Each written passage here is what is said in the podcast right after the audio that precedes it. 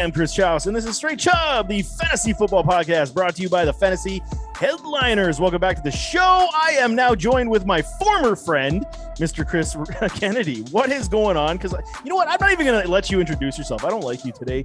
Don't like you one bit. But go ahead, man. Introduce yourself. How much are you actually going to let me speak for the next you're not talking, hour? Man. I was going to cut you off right away. I'm like, this guy's not talking today. I'm going to vent all my grievances because I got some problems with you people. And now you're going to hear about it because seriously, what I witnessed on Monday Night Football was just a travesty. It was a horseshit game. I'm angry. I'm very angry today. If you didn't understand before, and when you heard my rant on my Buffalo Bills, if you guys missed that one, it was a couple weeks back. I went off on my Bills, and it's again, man, I'm angry. This is not okay with what's going on. Your Patriots have climbed back up to the top of the AFC conference, not only the division, for God's sakes. This world is broken. I mean, you know what this is? This is Bill Belichick sticking it to Tom Brady saying, yo, man, I didn't need you. You won your Super Bowl, and now I'm here to show you what I can do when I got the fire back in the furnace a little bit, man. You go talk about your Patriots and your love, you bastard. I mean, all right, so let me put it this way. I only need about 3 minutes or as many passing attempts as Mac Jones needed to win that football game, so I'll make it quick. But Whoa, taking shit out of context already. Here we go. I mean, nobody saw this coming last night as far as, you know, what the Patriots were doing on offense. Yes, the wind was absolutely howling. There was snow from, you know, Twitter left and right. It was, you know, a snow globe inside that stadium. But nobody saw the New England not throwing the ball, you know, like only having 3 pass attempts. It's the first time ever in Patriots franchise history where they've had only 3 passing attempts and still won the football game. Mm-hmm. So the running game obviously was the key to this whole thing. You know, you had Damien Harris break off that super long touchdown run, and then he got banged up in the second half, didn't play as much. He only finished with 10 carries. So it really was the Ramondre Stevenson show kind of in the second half, fourth quarter.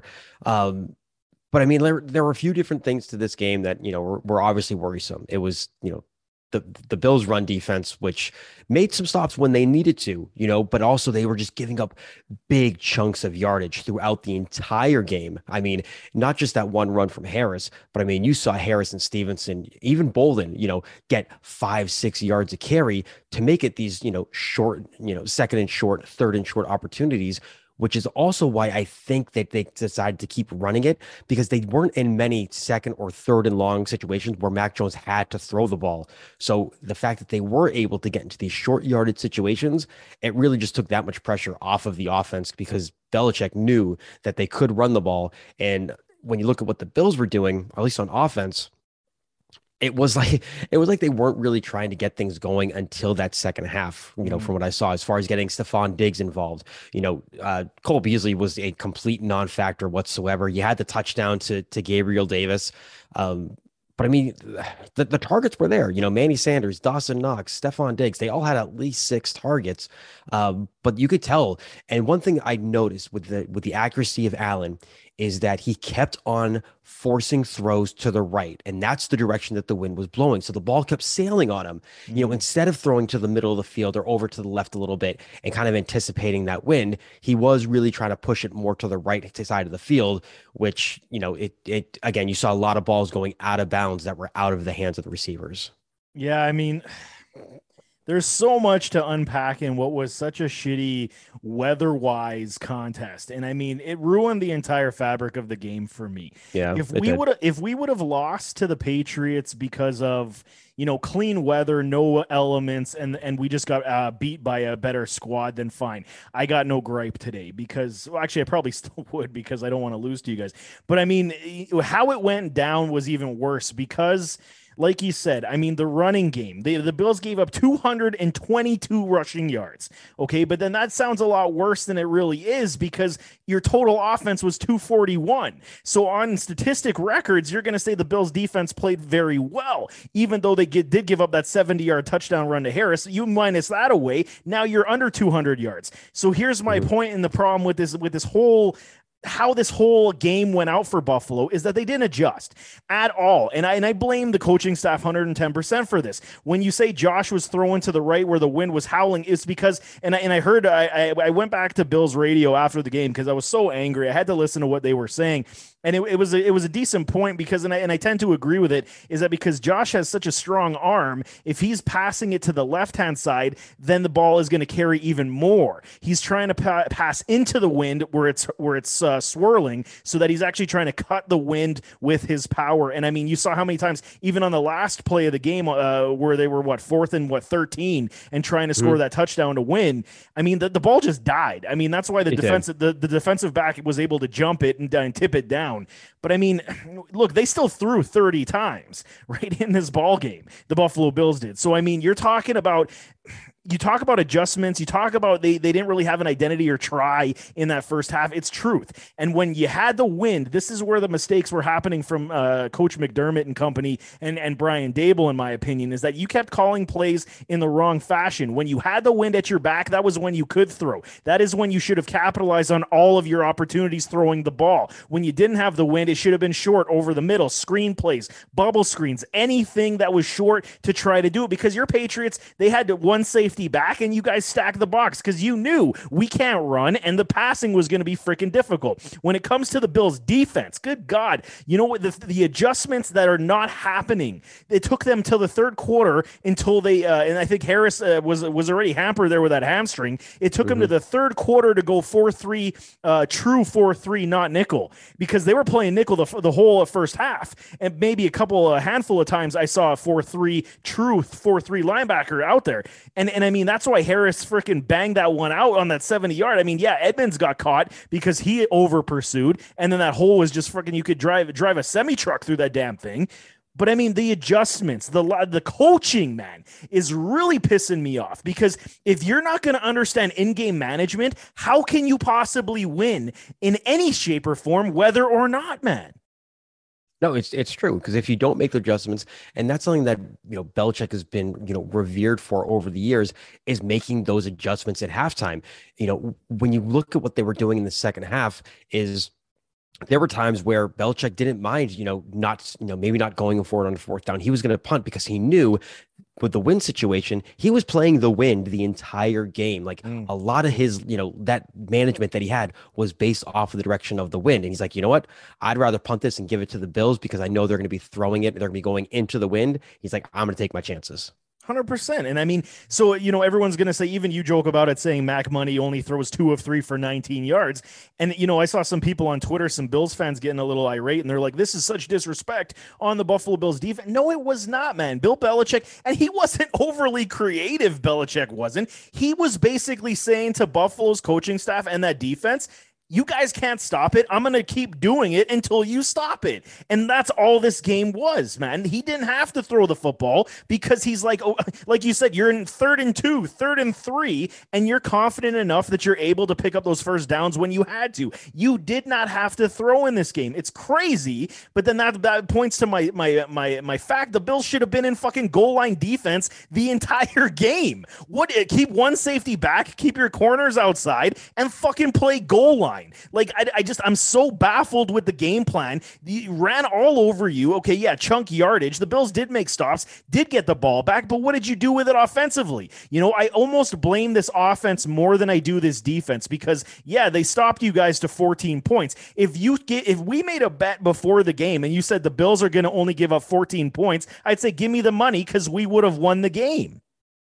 Oh, absolutely. I mean, the one thing with what New England was doing on offense, it was almost like a halfback dive every single time. There were a handful of runs sprinkled here and there that were to the outside, but everything was right up the middle, and it was just going to be a battle of my guys are going to beat your guys. And that's pretty much what happened. When you see that the New England Patriots were averaging 5 yards a carry last night on 46 rushing attempts, yes, you had that big 64-yard touchdown, but I mean, just like I said earlier, they're getting chunks and chunks of yardage, and that was the key right there to the game, is the fact that the Bills couldn't stop them, leaving New England in these short yardage situations, and it was just making it that much easier to convert. And I mean, the Bills had a chance to win it at the end of the game, but, you know, like you said, it was, you know, that wind, everything down there by the end, it was an absolute, just, it was an absolute disaster. And, you know, you got fortunate enough where, I believe it was Daniel, Ukulele, I like to call him Ukulele, batted down that ball right at the goal line. Yeah, and that's the one that died in the air, man, because that wind gust came and kicked up. But, I mean, there were a couple of things, before I go into another Bills rant, there were a couple of things in this game that really bothered me. So the field goal going into the wind, the field goal attempt that the Buffalo Bills tried to do. What the hell are you thinking? I understand it was like 4th and 12, and McDermott, he was not confident, obviously, enough to try to score and get a first down, or it was 4th and goal from like the 13. So the 13 yards to get a touchdown in the wind when you can't run the ball. I mean, yeah, I understand why the reasoning to go for the field goal, but into the wind, that's like a freaking man. That gives you 20% chance of making that field goal. I don't care who you are. Another one, Josh Allen, he was missing guys, man, on that 1-3rd and 9, I believe it was late in the 4th quarter. When he had to roll out to the right, he had Diggs wide open in the middle of the field. He missed him. And that one would have extended the drive as well. At that last play, the one where the ball died, where he was going to Gabriel Davis, he had Cole Beasley right in front of Davis, wide open. If he would have seen him, that was a touchdown and it was game over. So on top of the play calling, do I really blame Daboll? 100% no. I blame the execution. And we can say, okay, well, is it at fault the execution wasn't there because of 55-mile-an-hour winds? Okay, fine, I get it. But, I mean, you had to recreate what you were doing, and the adjustments weren't clean enough. They weren't fast enough, and Josh Allen on par was missing a lot of these wide receivers. And, I mean, when I talk about this run game, I mean, if you want to add something, I'm going to go on a little bit of a rant here. So if you want to jump in. Nope, you are good, sir. Okay, man, so here we go. You know what? I've sat back. After this game, I was tweeting out, I was angry.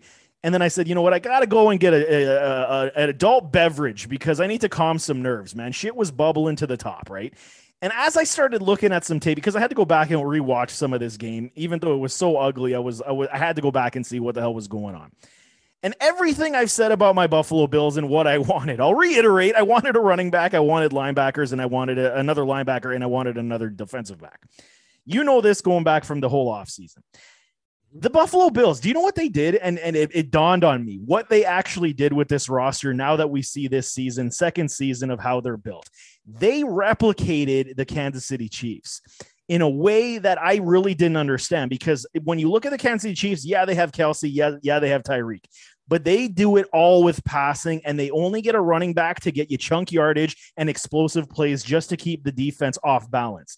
The Buffalo Bills did the exact same thing, except they built it with 4 wide receivers, and they tried to do it with Singletary and Moss. This was their problem. Now, all of a sudden, you have a line that cannot block the run. It is solely a pass-blocking offensive line.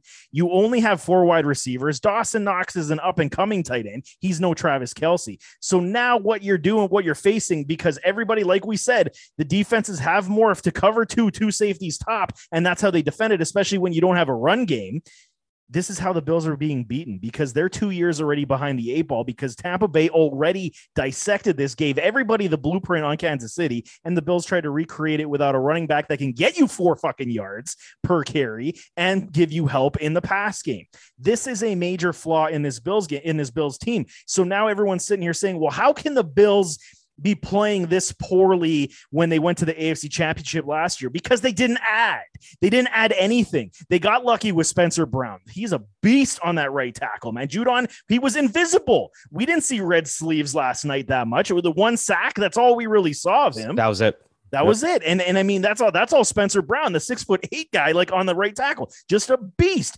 But the thing is, you got two really, I don't want to say crappy because they're NFL pro players, but I mean, Devin Singletary and Zach Moss, they're crappy, and they're not good enough for what you need them to do. They have no vision. They don't bounce it outside. They're average in the pass game. And yeah, okay, Moss is probably the best run blocker or pass blocker that we have at the position. But this is why the Buffalo Bills are struggling. Now you enter the elements into play, and you created only a pass team that won't be able to win in their own freaking stadium. Think about this. In December, what do you need to do in Buffalo? Run the damn ball, control the clock, and then you win the games. You built a squad that you literally need to go on the – I don't even want the home field advantage anymore. I'm glad they're losing. I hope they make it into the freaking playoffs because we're going to play on the road. Either it's going to be hot or a dome. Give me that all day long because I don't want to see this team in Buffalo right now. I hear you. And we talked about this a lot last year. Same problem for the Bills. The fact that they didn't have a run game that they could actually rely on. I mean, it was just a one-dimensional offense all throughout the playoffs, and that was the biggest Achilles heel. Yeah, they were able to get by, with the arm of Josh Allen and Stephon Diggs, and the rest of the offense. But still, when you don't have a run game, you become so one-dimensional that defenses are going to figure it out, and Kansas City figured that out very quickly. Exactly. And look at what the Chiefs are right now, too. They're not winning because of their offense. Patrick Mahomes, fantasy football wise, what has he done? Has he gotten over 15 points in the last 5 games? I don't think he has. No. And that's the thing is like, yeah, he's had a couple of games where he's, had his typical 4 touchdown, 5 touchdown, performance. But other than that, he's been very, very sketchy to say the least. Right. And they're winning by defense. So, I mean, dude, that was a tough pill to swallow. You're sitting over there. This guy's all happy and I don't like it. You should see this guy, man. He's like, he's like a kid in a candy store. His cheeks are all rosy. He's all happy. I'm not. Though, to be fair, like the cheeks are rosy half because of the beer, half because of the Patriots. Enough. So, yeah. Fair enough. Yeah, man. You've been celebrating all night. I know what you Patriots fans do. Good God, what an ugly contest that was. And the Bills outgained you, or almost outgained you, I think, offensively. It was like 230. So that's even worse. Oh, yeah. Man. You see what I'm saying? You threw 30 passes and you gained 230 yards. This is on the offense more than it is the defense, especially when you saw the post-game interview with Micah Hyde and Jordan Poyer. You see that? And for good reason, they got pissed off. I mean, that reporter had no business saying, asking that question, No, man, you're calling embarrassment to your own. Like, do you forget what it was like in 2000s to 2016, where we had a revolving door of coaches and freaking quarterbacks named JP Losman? You guys have gotten spoiled over freaking 3 years of Josh Allen. Do you not remember what we went through, Bills Mafia? Like, oh my God, I was like ready to go and fight with JP Losman. Oh boy, JP Losman. That's how rough shit was, man. Yeah, that's but you know what? Hey, you guys have come a long way and the season ain't over yet. No, it's not. So speaking of not over yet, I got to talk to you about this since it's your Patriots. Are they not getting enough credit right now for being a potential, or are they a potential Super Bowl contender at this point? I think they are, because when you look at the rest of the AFC, Tennessee is not to be much of a concern. AJ Brown done for the year. Obviously, Derrick Henry, maybe they get him back for the playoffs. Maybe they don't. So they're literally relying on Ryan Tannehill and maybe Julio Jones, who's now being activated off of IR. So Tennessee, I think, is kind of out of the question at this point. You still have to worry about, you got the Colts to potentially worry about. Obviously, the Chiefs are always going to be there. The Bills are going to be there. But I think right now the Patriots have shown, they can. Not only can they beat up on the crappy teams, but they can also go toe to toe with the best in the AFC and win those games. So for me, yeah, I think the Patriots should be considered a legit Super Bowl contender. But I also think right now, a lot of people are thinking, okay, well, at what point, at what point are they going to choke? Like, at what point is Mac Jones going to start looking like a rookie? And I think that last night would have been that great opportunity to kind of silence any critics about, okay, well, what can Mac Jones do against the top tier defense? He didn't have that opportunity last night. So he's going to have to wait another couple of weeks before he faces you guys again. Yeah, fair enough. And I mean, I don't know if I'm ready to say it, man. I mean, outside Tampa Bay really was their only big bet right now. Yes, they're winning. I understand that. It's hard to win in this league, and I get that. So I'm not taking anything away from what you guys have done, because what Bill Belichick has put together, this is the thing about me being angry with my team, because you guys do it so damn well. Bill Belichick knows what he has in his locker room each and every year, and he exploits that to the best of their ability. So I was watching that game yesterday, and I'm like, okay, they only let Mac throw 3 times. I was thinking in my head, I'm like, is this a detriment to the young man? Because it shows you don't trust him. You don't trust him enough to throw in conditions that you think are going to put you in a situation to lose. But then I kind of, as I was even thinking that, I kind of answered my own question. I was like, they didn't even have to pass. So it's not like it was that, because you saw him joking after the post game. He says, now they don't even know what pass plays we're going to do when we face them next week or 2 weeks from now, because we didn't have to show it. No, and it's true. And I don't think it's as much of a lack of trust, more of a lack of unknown, because Mac Jones has never had to play in any of these kind of conditions before. Somebody dug up a tweet of his from like 2015 or 2016 yeah. of Mac Jones saying, I've never seen snow before. Yeah. So, and then you, from a kid who played in Alabama, like he's never had to worry about these type of harsh conditions before. So I did think it was interesting though, that he took a page from Tom Brady, who passes down to Brian Hoyer, who passed down to Mac Jones, of wearing the scuba suit underneath his uniform for the game. Yeah. Hey, man, it was cold, man. You need to dress up. I would have worn it too. It was cold, man. So, I mean, okay, fine. Fair enough. You say they are. I'm still not convinced. I'm not saying they're not. I'm just not convinced yet. But I mean, they got what? The Patriots right now. They're on the bye, the Indianapolis Colts, the Buffalo Bills, Jacksonville Jaguars, Miami Dolphins. What's you think they're running the table 4-0 going home? No, I think 3-1 is definitely more realistic. You know, I think Jonathan Taylor will probably just run all over New England. I do think New England will still be able to pull that game out, because I think Carson Wentz will just make mistakes. Mm-hmm. I would not be surprised if you guys take that second game, you know, of the series there. And then I think we went out against Jacksonville and Miami. Interesting. Yeah. And I agree with you. I think if the weather is fine in New England that day, even if it's snowing or raining, as long as there's no wind, I think the Bills are going to come out super hard in that game. And if they don't, oh man, you're going to see Bills Mafia freaking light up every social media outlet there is. But the Bills, man, it doesn't get any easier for them. Tampa Bay next week. Good God. Carolina, New England, Atlanta, New York Jets. So they're 7-5 right now, 7-5. And if they win, so they, let's just say, okay, I still think that they could compete with the Bucs.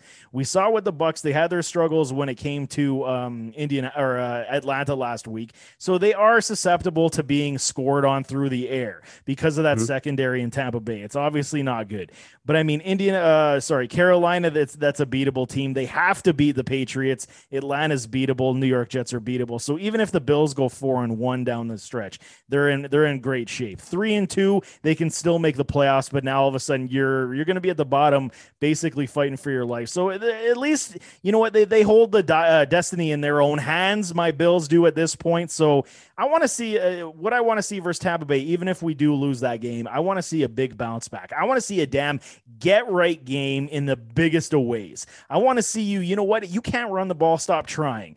Bring in guys like a McKenzie on sweeps, you know, be creative, go give Gabriel Davis sweeps, you know, get back to the over the middles to Cole Beasley and Diggs, like recreate your run game. You did this to yourselves. You created a passing only team. So do mm-hmm. it. Do it. Don't give me no excuses to say, oh, well, we tried to establish this. You can't establish shit. So start passing the ball. I don't care. Throw 50 times now. This is where I'm at with this team. Until you get a legitimate guy, and you know whose name came in my head? It was Kareem Hunt. If Kareem Hunt was on this offense, that's easy. 4 to 4.2 yards per carry, help in the pass game, and an explosive speedy back. That's what this offense needs if they're going to be four wide spread sets, and they want just to keep you off balance with a run game. That's what they need. I completely agree. I think that, you know, obviously Singletary and Moss are not the answers. I mean, the fact that there were a couple of games where they were showcasing Matt Breida more shows you the lack of confidence in these other two guys. I don't care what McDermott says and saying that he still has confidence in Moss and, you know, Singletary's still their guy. Like, they're not the answer. No, they're not. They're definitely not. Really, man, you had to make a Tuesday really this bad for me. Look, man, my blood pressure's high again. The meter's going off right now. I'm going to have a fucking heart attack. Like, this is what you're doing to me. You know, this is going to be amazing is I'm still looking into, so we play you guys again the day after Christmas. All right. That's right. There's like an 80% chance that I'm going to be going to that game. Oh, you want to be disappointed live is what you're saying. So if you think that I am unsufferable now. Yeah. Oh man, Merry Christmas, boy. I am just going to come after it. God, I hate you so much, man. We are no longer friends. The bromance is over. Good Lord. What a game that was not. I don't like it. Hell, that's enough talking about our teams. Let's talk about one team that doesn't get enough juice and credit. And that's the Arizona Cardinals. And the reason why I want to talk about them, look at Kyler. He comes back. And I mean, we're seeing a little bit of chatter, but not near enough about this Arizona Cardinals team. And I mean, I'm a fan. I've been a fan. You've been a fan. You were actually more on board fantasy-wise for Kyler at the start than I was, only because you love your rushing upside quarterbacks. I was always the skeptic and still am on passing upside to say that's going to cripple their floor. But again, you beat me to the punch and say, stuff it, Chris, because running quarterbacks are what fantasy football needs. But I mean, they've won all their freaking road games, which is 7 so far, by 10 or more points. 10 or more points, Chris. And nobody is talking about this team like a legit Super Bowl contender because they lost to Green Bay. Yeah. And also, let's not, miss the fact that the games that Kyler Murray did miss with that injury, Arizona went 2-1. Like they're 10-2 right now, even in those 2.5, 3 games that he missed. So I think a lot of credit has to go to Kingsbury and what he's been able to do with this team, especially the defense. Obviously they lost to Green Bay, but still, I mean, the fact that, you lose JJ Watt for the entire season, the defense is still looking really, really strong. And I completely agree with you. I think if there's any team in the NFC that can go toe-to-toe with Tampa Bay, it's going to be Arizona. Yeah, man. And I mean, dude, you guys go back, all the listeners, if you guys don't believe what I'm saying, how we were early on the Kingsbury wagon. I think you were right there with me. I was as much as you loved Kyler out the gates. I as soon as Kingsbury got the job with the Cardinals, I was a full on in supporter. He, to me, and I said it on many occasions, he's the next up and coming young genius mastermind offensive talent, like a McVay, like a Shanahan. And look, he's proven it. Like you said, they're winning with Colt McCoy. They're winning without Edmonds on the field. He's revamped James Conner to new levels. They didn't have DeAndre Hopkins, for God's sakes. And they're 10-2 in arguably one of the hardest divisions in all of football. That's the other thing is, the fact that they went 2-1 without Murray, they didn't have Hopkins over the last couple of games, and they were still able to, granted they lost the game, but they were still able to look good. So, I mean, the team is, there aren't many teams that are very complete from top to bottom. This is one of those handful of teams in the league. Yeah, they're good all around. That offensive line is good. Kyler goes for 4 TDs versus the Bears. They pick off Andy Dalton 4 times. Like, I get it. It was wet. The ball was slippery. But, man, they make plays. They're an opportunistic defense. I wish JJ was still on the field because, man, could you imagine that pass rush even more with JJ back on the field? Good Lord almighty, Arizona. Be smiling, Cardinal fans, because, seriously, the Red Sea is coming. Oh, absolutely. I mean, you saw what happened in week 1, with JJ Watt, commanding so much attention. Yeah. Chandler Jones just break out for 5 sacks. Yeah. Just 5. No big deal. I mean, whatever. Yeah. Easy work. like picking cookies and cupcakes, man. It was no problem. Exactly. Do you think they're legit going to make it this year to the Super Bowl? See what I'm saying? You question it. You see what I'm saying? That's what everybody's doing right now. And I don't know why. Because they're going to most likely be going up against the Tampa Bay Bucks, and a playoff Tom Brady is not who I would want any team to face. Like, Brady's going to lose in the regular season, sure, but like once it gets into the playoffs, he's a different animal, and he just gets in this different mode. It's almost like LeBron James in the playoffs. He turns off all social media, goes his quote unquote 0 dark 30, and that's kind of like what Brady does. Like, he just gets in this mindset where just nothing. He's just impenetrable. So I'd love to see the Cardinals do it. Absolutely. But it's tough to bet against Tampa Bay and Tom Brady. Okay. So right there, you just basically emphatically said the Buccaneers are going back to the Super Bowl. Yeah. Why? Yeah. Why not? Hasn't he won enough? Like, we're done seeing this man. Oh, I didn't say I want him to. I'm just saying it's probably going to happen. Rick, man, your love for Tom Brady. You would like to see him win 5 more, even in a different uniform. You make me sick. I would love nothing more and I'm sure the NFL would also love to see this, so don't be surprised if it happens, if we see a New England Patriots Tampa Bay Super Bowl, because the storyline and the ratings would go through the roof for the NFL. And then I would love nothing more than to see Bill Belichick just take a dump on the Tampa Bay Bucks. Unreal how this, look at the selfishness, man. He gets his old boy in the Super Bowl versus new boy. And then his new boy wins because it's hometown. Look at how he operates. Do you guys understand now what I'm dealing with over here? This is how Rem operates. It's only selfish behavior. It's nothing for the other guys. It's only about him. He needs to be comforted. He needs to feel like he's loved and taken care of. What about the rest of us? You know what? There's no I in team, but there sure is a me. You motherfucker. Unbelievable stuff going on. But I mean, Tampa Bay, you bring up an interesting topic. Let's sidetrack because I mean, Tampa Bay to me, they're winning differently. And this is interesting because last year we didn't see them utilize Uncle Lenny like they're doing until the playoffs. Oh God, no. Right? So now this is an interesting dynamic why I tend not to disagree with your point saying that Tampa Bay is obviously, again, with Tom Brady, a legitimate Super Bowl contender because they are doing it differently. They're controlling more clock. They're running the ball. Uncle Lenny's getting a ton of passing plays and PPR upside in this offense right now because they got to control the clock a little bit. Their defensive secondary is still beat up. Excuse me. Yes, I believe they got Carlton Davis back last week, but they're just beat up, man, on that defensive side. Look at Matt Ryan was able to move up and down on them last week, but the way that it's almost like Tom Brady's bringing some Bill Belichick to Bruce Arians and telling him, hey, man, just adjust with me and I'll lead you to the promised land because this is what we do. I don't know, man. They're a tough bet, man. Tough beat. And it's the fact that they're allowing Uncle Lenny to get these touches and not have this split with Ronald Jones like they had last year. I mean, right now, through the first 13 weeks of the season, Leonard Fournette is almost doubling the number of touches per game that he's had compared to last season. So, and I granted the Bucs didn't have him for the first two or three weeks of the season, but still, you know, from weeks like 3 or 4 through 13, he was only getting about 9 touches per game. And now he's seeing 18, 19 touches per game. And it's not just getting these touches, but he's being efficient when he's getting these touches and also being used in the passing game. Can I get some props, please? Nobody's giving it to me. I'm feeling a little lonely over here. Can you please tell the people and give me some props for this, please? It's true, folks. And for anyone that listens to this show as much as you should, this man, Chris Chaus, was on Uncle Lenny from the beginning. The beginning. He was all over Lenny, all about him, saying, draft him, draft him, draft him. He's going to be the bell cow for the Bucs. And I was like, nah, they're probably going to do another 50-50 share with Rojo, blah, blah, blah. I was wrong.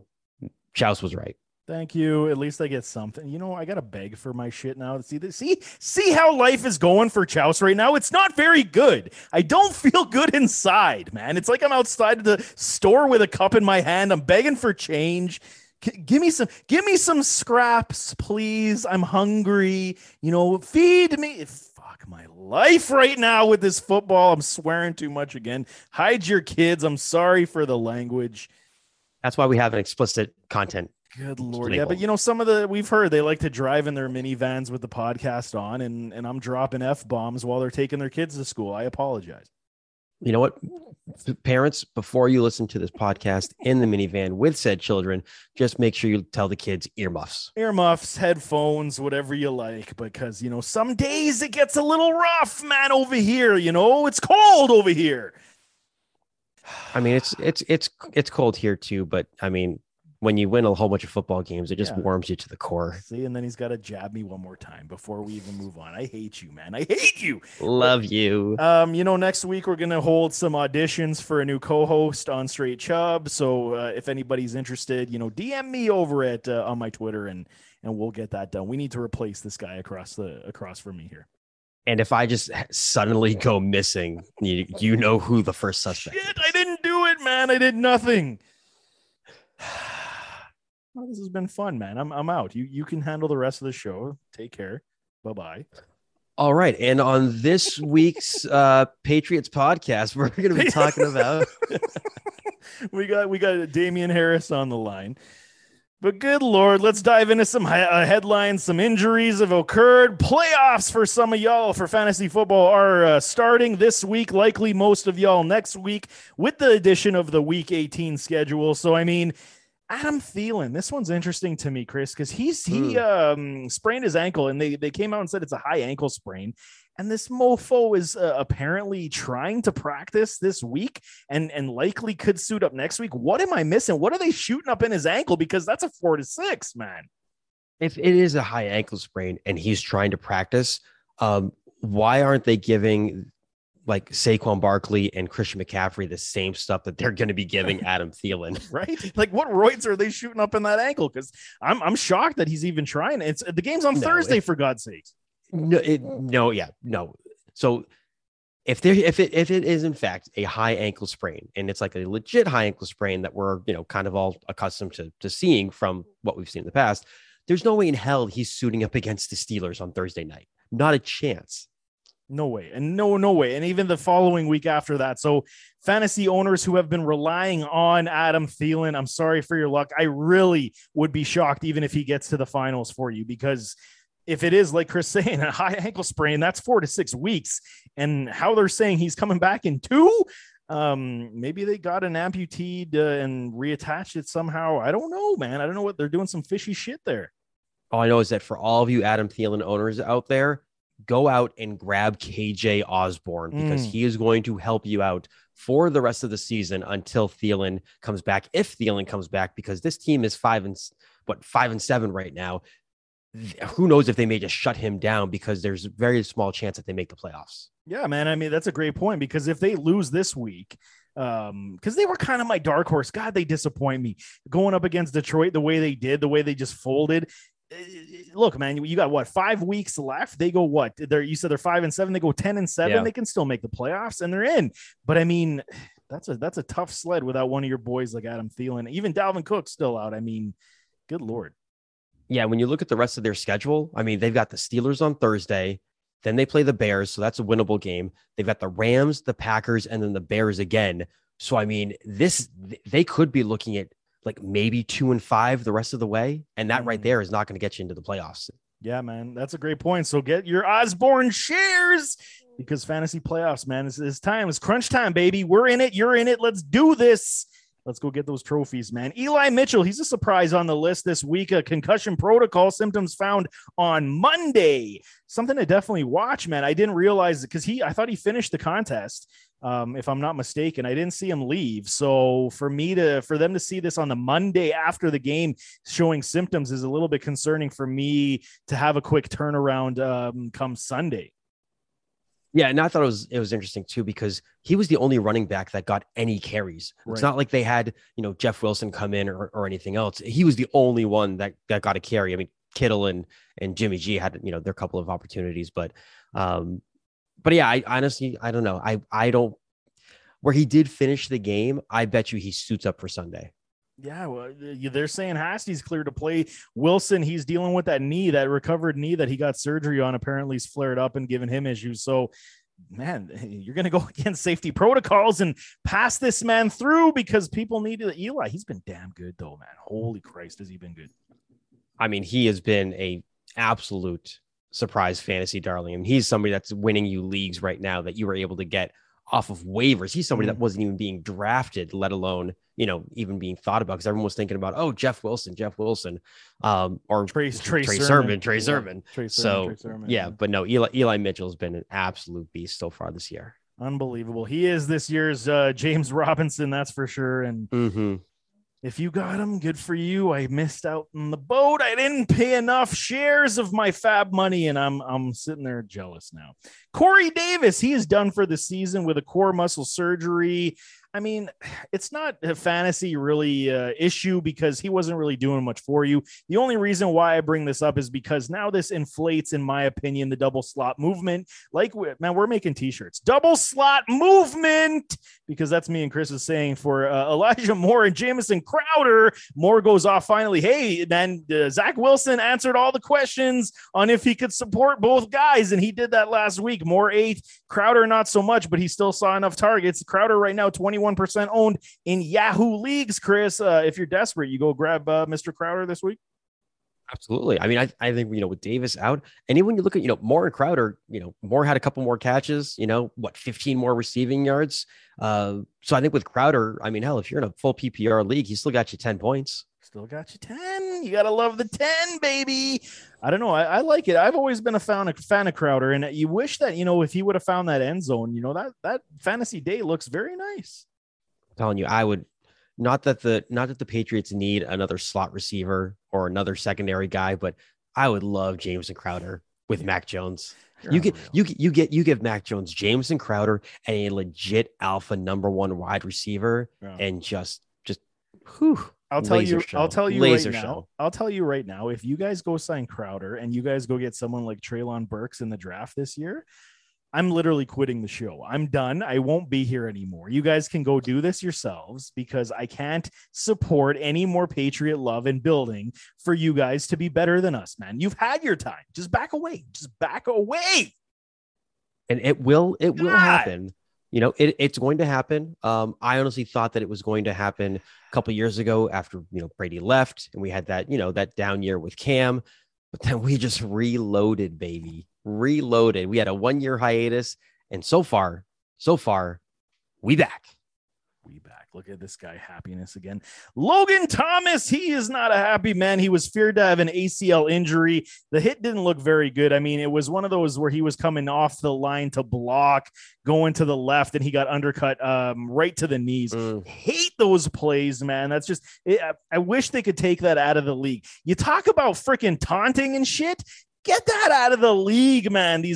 Bring taunting back and get a penalty for this and say that that's an illegal hit, but the thing is with this one, it's weird. They went for MRI testing and it appears he didn't tear his ACL, and they don't know what's going on inside his knee right now. Chris, help me, because maybe we got to call Ethan Turner on this one.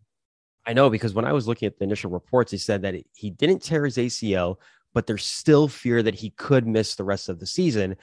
And when I read that, I was like, okay, well, that doesn't help, because I have no idea what to do with my Logan Thomas shares at this point. So if you have him, hold him until we get more news on exactly what's going on, especially wait for the injury report video with Dr. Ethan Turner, because he's going to dive into it and get you all of the information that you need to know, because Thomas is too talented to just up and drop right now. So what about the backup there, that young buck, Bates? He looks good, man. Was it John Bates, Jesse Bates? Something like that. Oh, Jesse Bates is the safety for the Bengals. For John Cincinnati. Bates. Yeah, John Bates. He looks good, man. And, I mean, they utilized him over the last 3 weeks. He's got some athletic ability. If you're in desperate need, tight ends are so hard to find at this point, especially if you were hoping that Thomas was going to carry you through. I don't hate it, man, especially the way Heineke's been playing. Yeah. Nah, I'm good. I'm probably not going to be. I'm not looking at John Bates. Fair enough. Always got to, knock me down, man. Julio Jones. I think there are other options on that offense, like with Humphries and McLaurin, even Antonio Gibson. When McKissick comes back, he's going to get involved more in the passing game. Adam Humphries, man. What are you smoking over there? Adam Humphries. He had himself a little bit of a game. He had 4 catches for 38. Good 5 Lord. Targets. Good Lord, man. Come on, man. You might as well start Corey Davis hurt. Like, come on.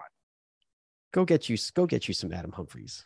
Boom. I'm cussing this man every opportunity I get now. Julio Jones, man. Like you said, activated from the IR.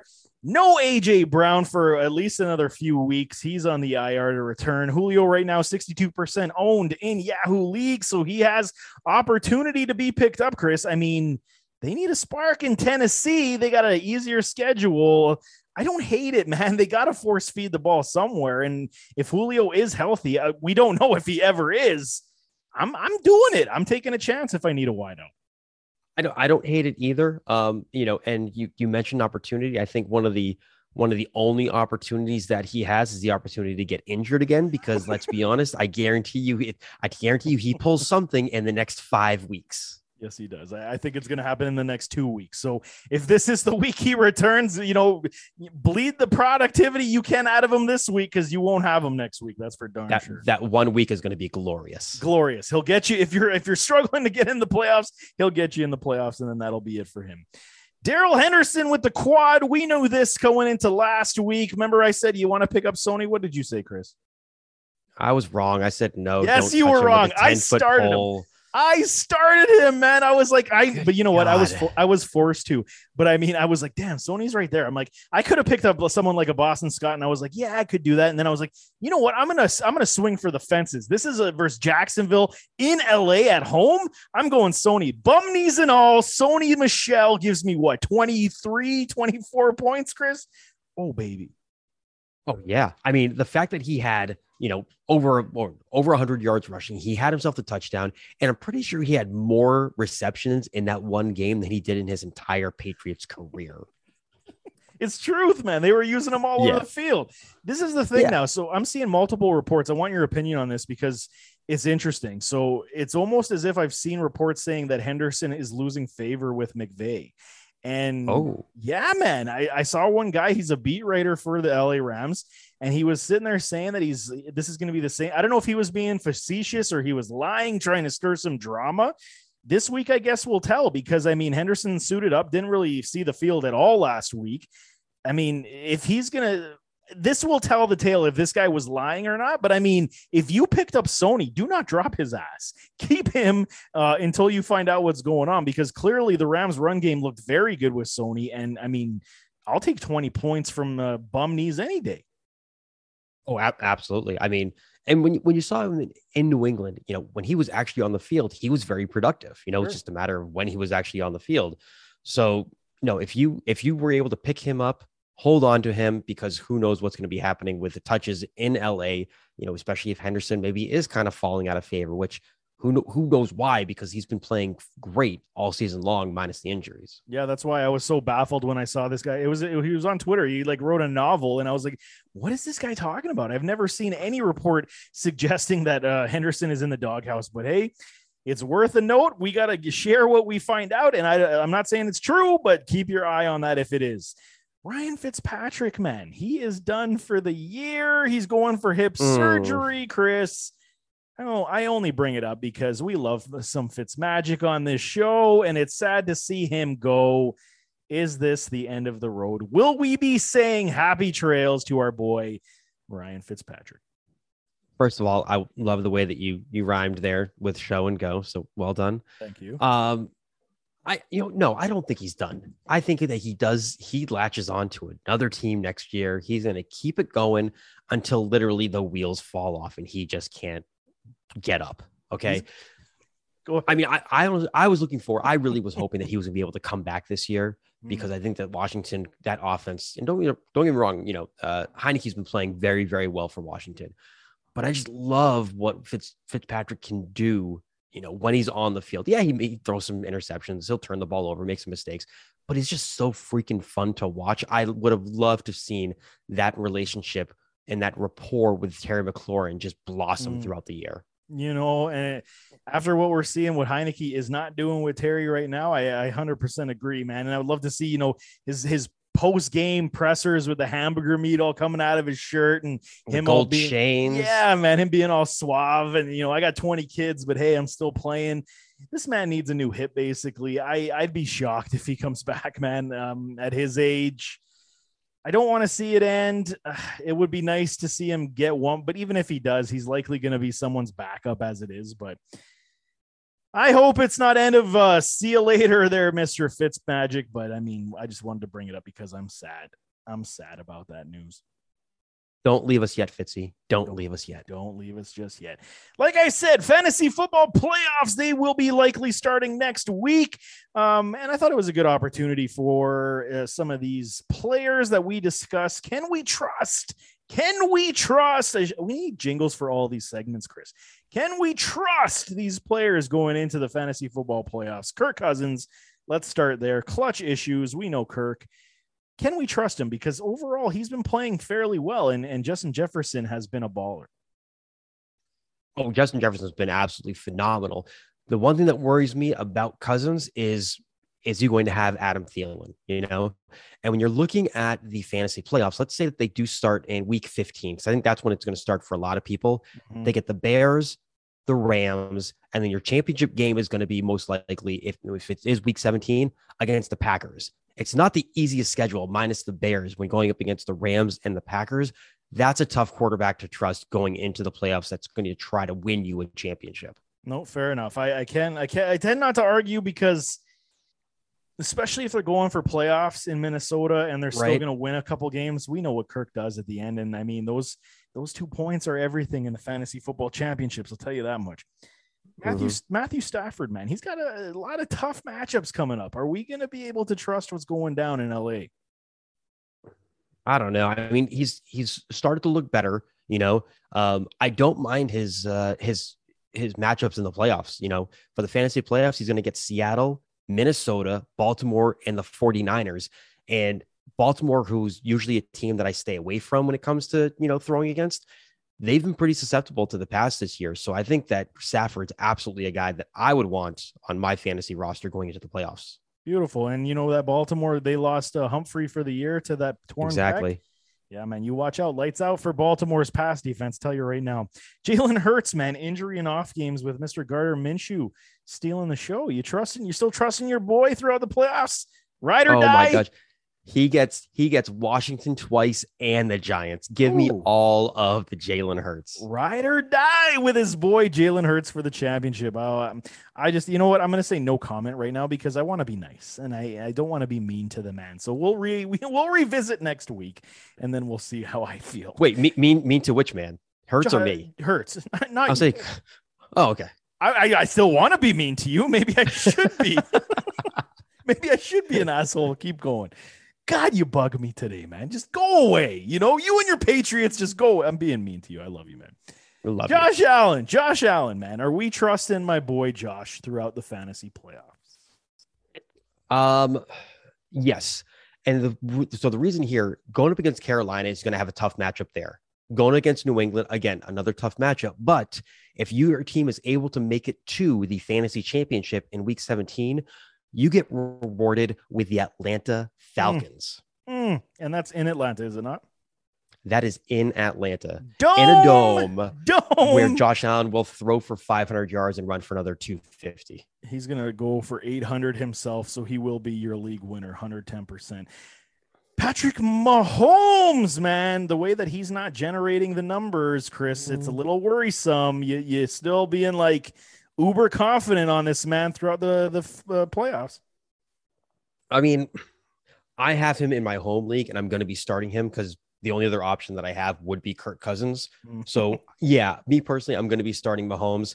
You know, he has some decent matchups. You know, he's going to have the Chargers, the Steelers, and then the Bengals. Bengals shouldn't have any trouble with there in their secondary, but the Chargers and the Steelers, those are not easy matchups. So it's going to be tough for Mahomes. Yeah, fair enough, man. It's going to be ride or die with him too, man. You can't sit him. You got to start him. So it's what do you take with the long run? Dalvin Cook, man, with his hurt shoulder and all, man. What the hell are you doing with this, man? Because I have zero faith. I think it's just a matter of when he comes back. And again, that this is an opportunity here or a situation where if the Vikings keep losing games and they're out of the playoffs, they're probably going to shut down a lot of their studs, you know, because they don't want to risk, especially with Dalvin Cook. They don't want to risk, you know, him getting injured even worse than what he already is. And again, not a great matchup. He's got the Bears, who have a decent run defense. They have the Rams, and then they've got the Packers. So Dalvin Cook, it's going to be, if I'm a Dalvin Cook owner, I'm not looking forward to starting him in the fantasy playoffs. If I'm a Dalvin Cook owner, I pray they keep saying he's hurt and he can't play. That's where I'm at with Dalvin. So you don't have to make the decision. Correct. I think it's you know, the only reason to play Dalvin Cook throughout the fantasy playoffs is if you legit have no other option. That's it for me at this point, because he has shown, even last year, you remember he got hurt right when it was, I believe, in game. So you can't trust this man. To me, this is why I always shy away from this man. He's a baller when he's healthy, no question. But the injuries, man, at the worst possible times come to kill you, and that's your season. I hate it. Agreed. Darrell Henderson now with the quad and Sony. Can we kind of discuss this? So if you want to just, you know, gloss over it quickly, what are you thinking? Yeah, if he's healthy, you know, then I think that he's fine. You know, he's going to have the Seahawks, the Vikings, Ravens. While their secondary is a little bit iffy right now, they still do have a really good front seven. But I think with Henderson, I think he's still safe because of how he's used as a receiver. No, fair enough. It's hard to argue. You know, I'm being facetious there as well. I can't trust Sony down the stretch unless it's a sure thing. Like we know Henderson won't play. Yeah, it's Sony Michel, man. Those knees have seen better days, people. Yeah, I mean, unless somehow they're going to change the schedule and the Rams get the Jaguars for weeks 15, 16 or 17. Yeah. I mean, how can I put it nicely? There are ladies of the night that have better knee conditions right now than Sony Michel. Oh my, he's bringing out the triple X style. Look at you. They are people too, Chris. Why you got to take exactly. Them? That's why I'm calling them ladies of the night and not whores. Oh my goodness. We're going to have to put a triple explicit on this show. Hide the kids. You should have put them to bed hours ago. Good God almighty. We're going to get canceled. James Conner now with Edmonds coming back, Chris. This one's a very tricky situation for me because I really believe they want to do a multi-backfield here because they want it. Look what they did with D-Hop and Kyler. They knew they could continue to win, right? And no matter who was in the game, they had that confidence. They want to make this run, and that means health, man. It's a war of attrition, this NFL. Don't get that twisted. It's about who has better bodies at the end of the year. That's how it is every single season. Yep. Connor might be tough to trust, especially at his level that he's playing right now, carrying teams. It could be, but if I'm in Arizona and I see how Connor has been. So we had a little technical difficulties. Let's go back. James Conner, what's the thought process on James Conner with Edmonds coming back? With Conner, if I'm the Cardinals, I'm keeping Conner as my running back, you know, as my main guy because he's been efficient. Last week he led the Cardinals in rushing and receiving yards. And he's also that goal line guy. So if I'm a James Conner owner, I'm still starting him in my leagues because of that touchdown upside, because when they're inside the 5, when they're inside the 10, Connor's getting the ball. He's going to vulture those touchdowns away from Edmonds. The only one you have to worry about is Kyler Murray, who got himself a couple of rushing touchdowns this past week. But for me, Connor's still the guy, I think. Yeah, I tend to agree a little bit. The only issue I have, maybe Edmonds steals a little bit more PPR where James has been getting a little bit more of that lately. Maybe that's where Edmonds comes back in the mix and he finds his role. But I think this offense is too dynamic anyway. So I think you might be safe playing both with a floor going to be like 10 points full PPR, Chris. Yeah, I mean, it could be like a Josh Jacobs, Kenyon Drake kind of a situation. You know, obviously Drake is done for the year, but Drake is somebody that was able to, you know, at least get things going in the passing game, still getting a little bit done on the ground. So, but yeah, if you own both Edmonds and Conner, I think starting either one of them is fine. Yeah, fair enough. What about DeAndre Swift, man? You trust him with this shoulder injury? This is a tough one. I mean, it's kind of the same thing with Dalvin Cook. I mean, they're saying, you know, who knows how long Swift is going to be out, but as long as Swift can play, I love his fantasy matchups. I mean, tough matchup against the Cardinals in week 15, but then he's got Atlanta and Seattle in week 16 and 17. So for me, yeah, as long as Swift is healthy, I love his matchups. Yeah, he's going to be a league winner the way things are going. What about Pollard? Tony Pollard is a hot name right now. Everybody pumping him up like he's better than Zeke. I'm not buying it. He does give you the upside in touchdown productivity, big explosive plays. What are we thinking down the stretch, man? Is Pollard a safe bet? I don't think so. I mean, he might be fine as like a flex option if you need somebody. But I have in my home league, I have him on my team. I have two flex spots instead of the defense and the kicker. And I haven't started him because we don't know, you know, okay, yeah. Is he going to break off a long touchdown run? Maybe. But other than that, you know, he wasn't really heavily used in the passing game last week. Zeke hasn't looked all that great either. So at this point, I think Zeke is a low end RB2 and Pollard probably not startable unless you're in a 14-team league. Yeah, fair enough. And I mean, I'm looking at it for Pollard from that perspective of matchup upside. If the team gives up a lot of big plays to the passing work and to running backs, you got to do your research on this one. You have to look at their matchups week to week for you to trust Pollard to hopefully get that big play and score that touchdown for it to be viable. Saquon, man, what are we doing with Saquon for the fantasy championship? If you made it to the playoffs with Saquon on your team, congratulations, you did a miracle. But if you're now there with Saquon, man, what do you do with him? Because he has not been producing, and now they're going to be starting State Farm, Jake Fromm. Like, this is not good, man.